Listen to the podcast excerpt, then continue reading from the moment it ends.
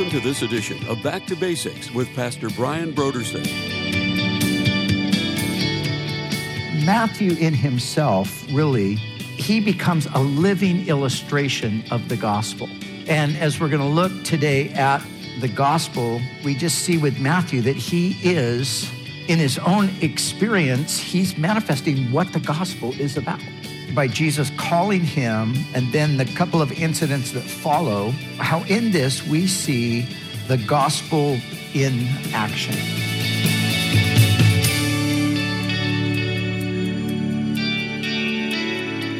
Today on Back to Basics, Pastor Brian continues his study in the Gospel of Mark. Join us as Pastor Brian begins his teaching on Mark, chapter 2, verses 13 through 28, in a message titled The New Wine.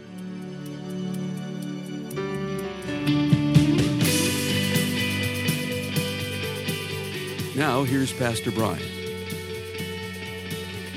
So, here we are in our study through the Gospel of Mark. And remember the, the background Jesus had healed the, the paralytic man. They had, they had brought that man to him in Capernaum and they, they had lowered him down through the roof and, and Jesus healed him. But remember, when Jesus healed him, he said, not only rise, uh, take up your bed and walk, but remember, he had said to him, Your sins are forgiven. And so this caused a, a, bit of a stir with the religious leaders who can forgive sin but God alone. And Jesus said to them, He said, The Son of Man has power on earth to forgive sin. Now, just keep that in mind because we're going to come back around to something similar to that as we go into the teaching today. But so after that, we don't know exactly how much time transpired, but after that, we pick up the story and here we find Jesus. He's there by the sea, and people are, are gathered around to him, and he is now teaching the multitude. But we read here in these verses, uh, verse 14, as he passed by, he saw Levi, the son of Alphaeus, sitting at the tax office and said to him, Follow me. So he arose and he followed him. So, this man, Levi, we better know him as Matthew. And he is a tax collector, as we read here. He's there at the tax booth. And Jesus calls him to come follow him. Now, as we're, as we're going to see as we go on, this was something quite extraordinary. It was something quite surprising because Matthew, in the eyes of the local religious leadership, Matthew was a person that was pretty much beyond the scope of salvation. He was a person who, in, in their minds, he had basically sold out. He'd sold out to the Romans, and therefore he had sold out to paganism. He'd sold out to the devil as far as uh, everybody was concerned. But this is the man that Jesus sees and calls to follow him.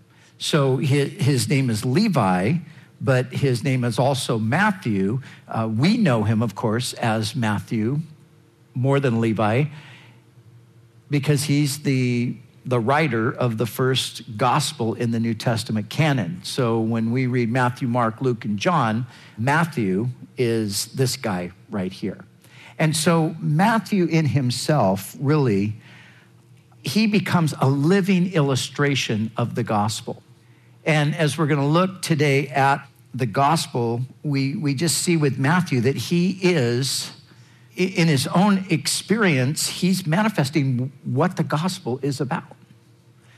And so we want to look at how by Jesus calling him, and then the, the couple of incidents that follow that Mark records for us, how in this we see the gospel kind of in action. And, and that's what I want to focus on today. You see, it's through the, through the activity of Jesus we see the gospel being worked out here. It's not only hearing the gospel, but we see what that looks like. We see what, what God intended through the gospel. And so in these three stories, the one with Matthew, the, the second one with the regarding the fasting, and then the third one regarding the Sabbath, we see the way that Jesus responds, we see what the gospel is essentially all about. It's about three things mercy and grace, which is two things, but I'm going to say they're one thing mercy and grace, joy and freedom. So, those, those are the things that we want to consider here today. Now, in the, in the second incident over the fasting issue, Jesus ends up saying to them, when they were complaining that, you know, how come your disciples aren't fasting? Jesus will end up saying to them that he came to bring new wine. Jesus is coming and he's doing something new. He's doing actually the very thing that God had said for centuries that he would do. But now Jesus is there. He's proclaiming the gospel, he's living out the gospel in his uh, relations with people. And for many people, of course, this was the most wonderful thing imaginable. For somebody like Matthew, It was really, in, in a lot of ways, inconceivable that Matthew could be saved.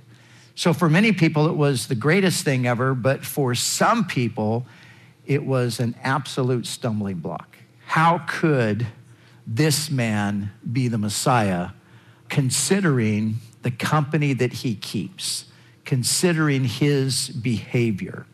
And so we're going to look at all of those things. But let's, let's begin with his uh, dealings here with Levi and looking at, at the gospel as um, mercy and grace. So, so Levi's a tax collector.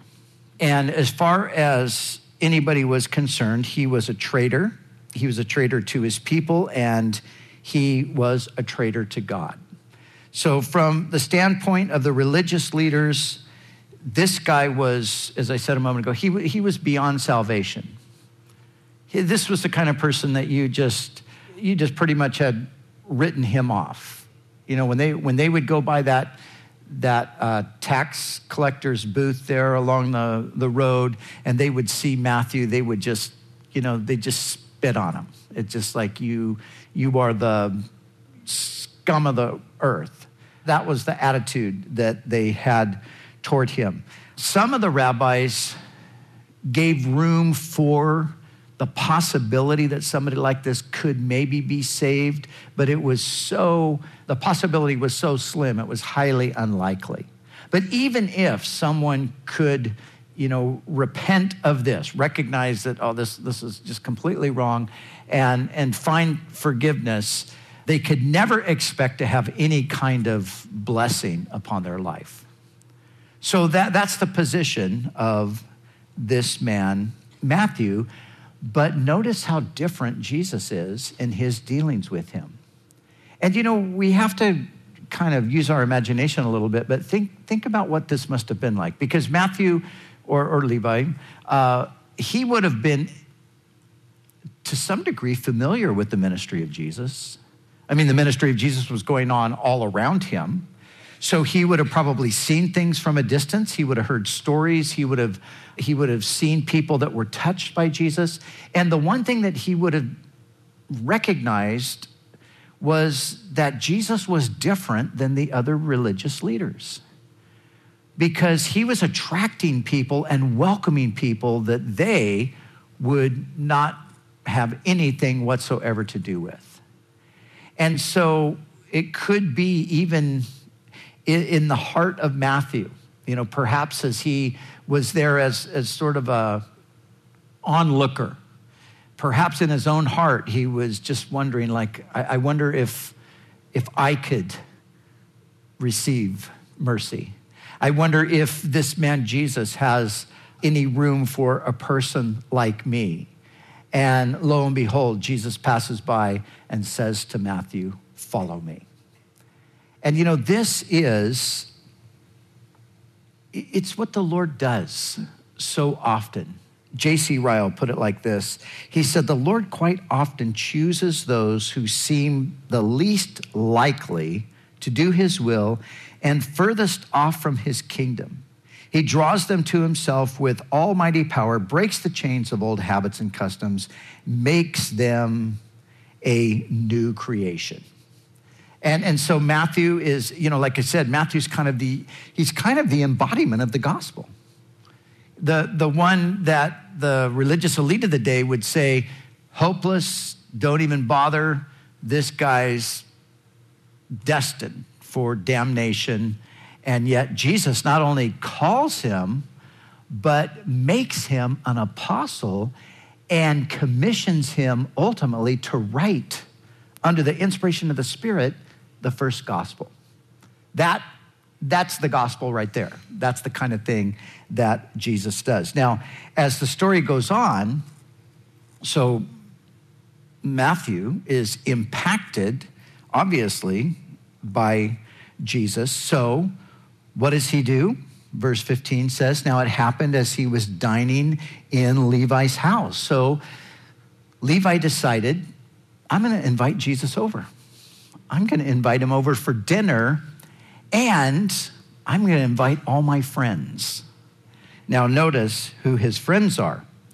That many tax collectors and sinners also sat together with Jesus and his disciples, for there were many, and they followed him. So here's a house full of tax collectors and sinners. So sinners, what does that mean? Well, this is these are the bad people.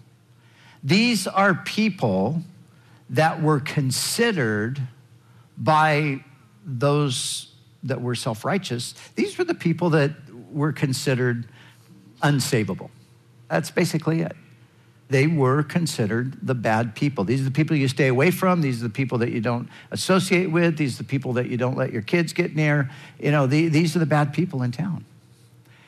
And yet, Jesus is having a, a meal with them.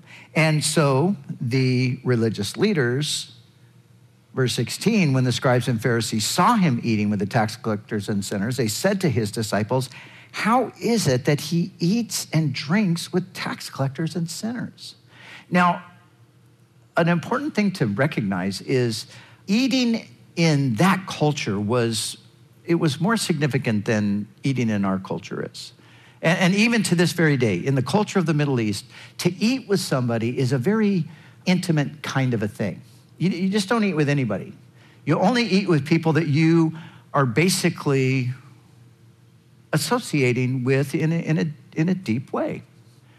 And so the fact that Jesus would eat with them, this was even worse in the, in the minds of the religious leaders. Because what Jesus was basically saying is that I'm associating with these people. Now, this is something that we need to know as we look at this picture. Jesus had direct, personal friendly contact and association with sinners. Note that. It was direct, it was personal, and it was friendly. Now, I'm sure it was friendly. I don't think Jesus was sitting in the house berating all of these people. Uh, they wouldn't have stuck around to listen to it. Uh, he's having friendly contact with them. Now, Jesus was among them, obviously not participating in or condoning their sin, nor was he necessarily renouncing their sin. He was among them, showing and telling and inviting them into the life of God that he had come to bring them. You see, Jesus, sometimes I look at Jesus and I think, Lord, make me like that. you know, make me like you.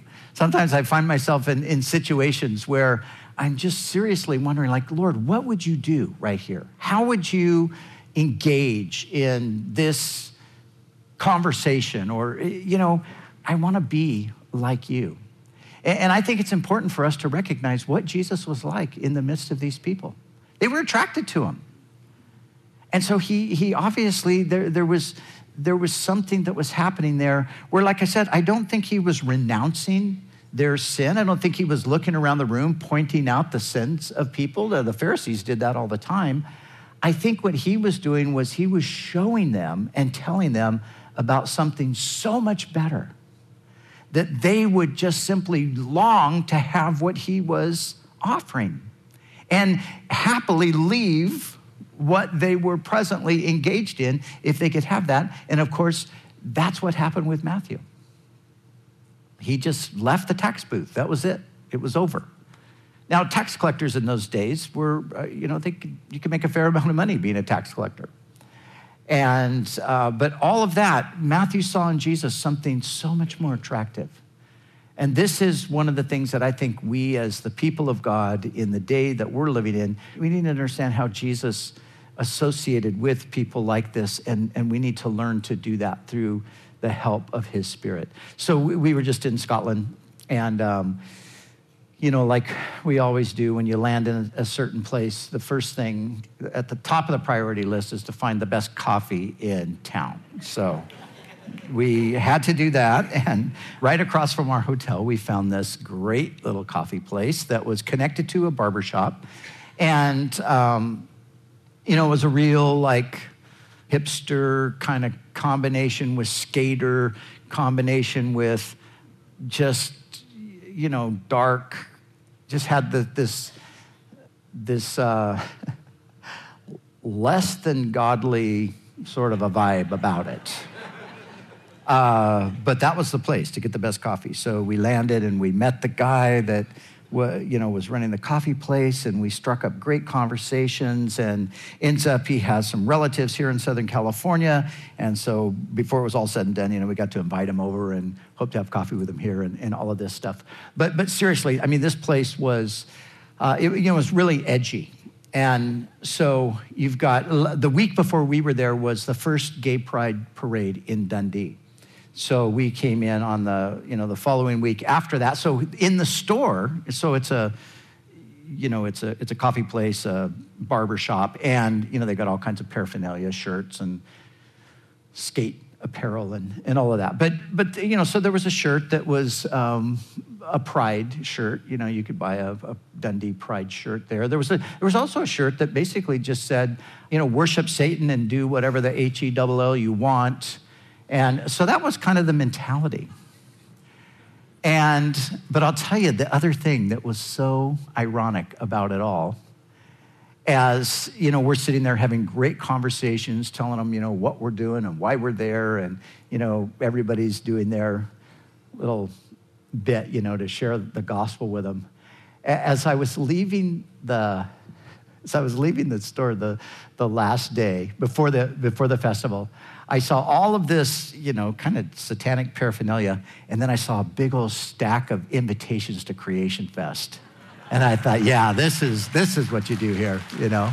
And then the next day, that guy came with his child to the event. And afterwards said, man, that was, wow, that was way different than I thought it was going to be. And it, wow, you know, that was pretty amazing. Now, you know, we could have done a couple of things. We could have walked in the door and thought, okay, we got to get out of here because this place is way too dark. Or we could have walked in the door and rebuked them for having all of that stuff there. But, you know, we thought, well, why don't we just come in and let the light shine here? And, and that's what Jesus is doing. And that's what we, his people, are to do. They, the, the religious leaders, their question was, How is he eating and drinking with these tax collectors and sinners? But Jesus, when he heard it, he said to them, Those who are well have no need of physician, but those who are sick. I did not come to call the righteous, but sinners to repentance. The New King James says, but you know, the newer translations all do not add to repentance because they'd say the majority of texts do not have to repentance. And I think that maybe there's something there because Jesus was calling them to himself. And, and we have to, I think, again, that's something that we need to understand. You see, we are not to call people to live a better life necessarily. We're not to call people away from their particular sin necessarily. We are to call people to Jesus. And guess what? Jesus does that. He calls, he deals with that stuff. And I think a lot of times we as Christians, and I have been just as guilty as anybody.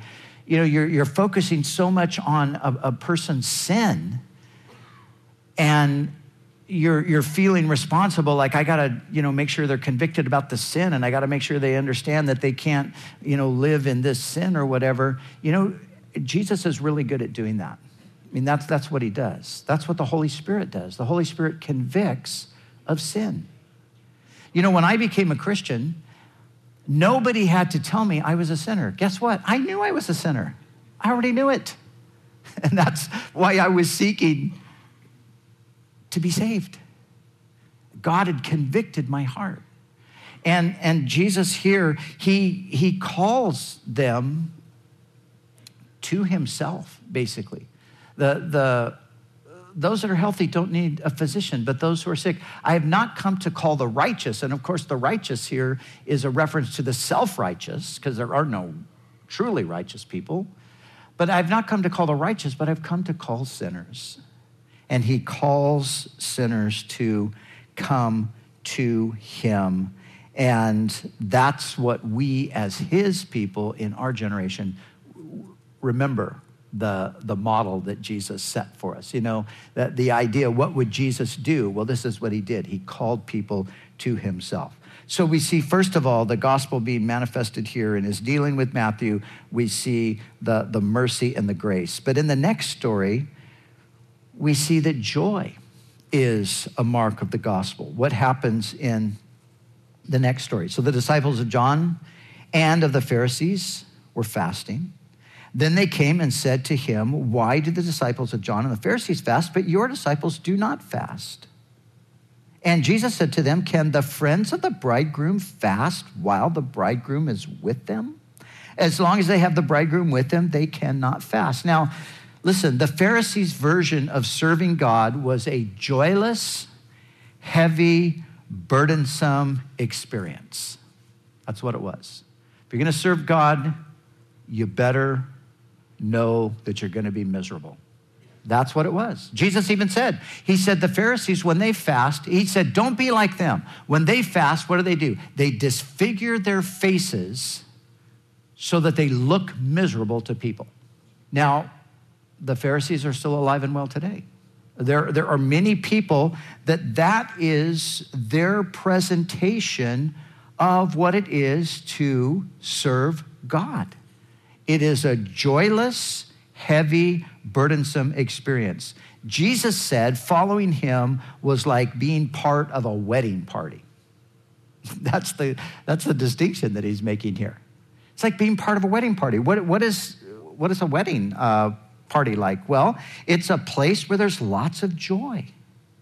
You see, the gospel brings joy, and the Christian life is to be marked by joy. And that's what Jesus is saying to them. You know, they're, they're really just irritated that Jesus and his disciples are having so much fun.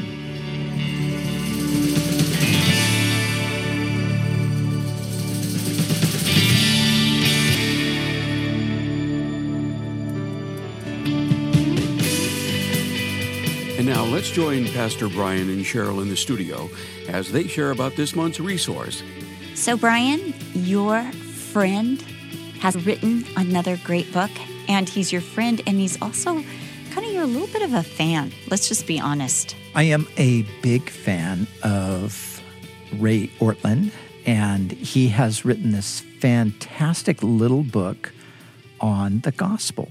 But really, the gist of it is creating gospel culture within your church. So, gospel culture is really it's a culture of love, it's a culture of grace, it's a culture where anybody can come in and know that they're going to be given an opportunity to hear the good news of, of God's love, and people are going to be patient and not judgmental and give God time to work. So that's pretty much what he lays in out other in words, this great little book. People are going to be like Jesus. People are going to be like Jesus as they study Jesus. Yeah. So I highly recommend this little book by my friend Ray Ortlund called The Gospel.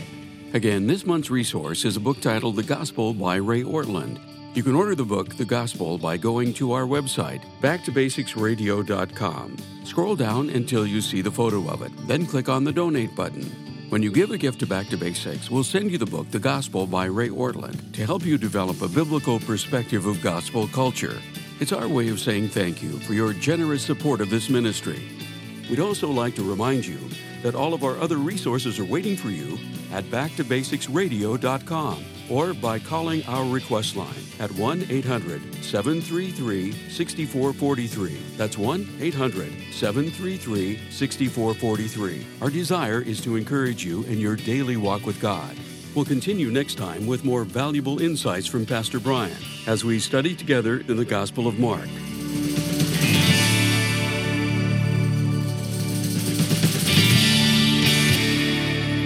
Back to Basics is the preaching and teaching ministry of Calvary Chapel, Costa Mesa, California.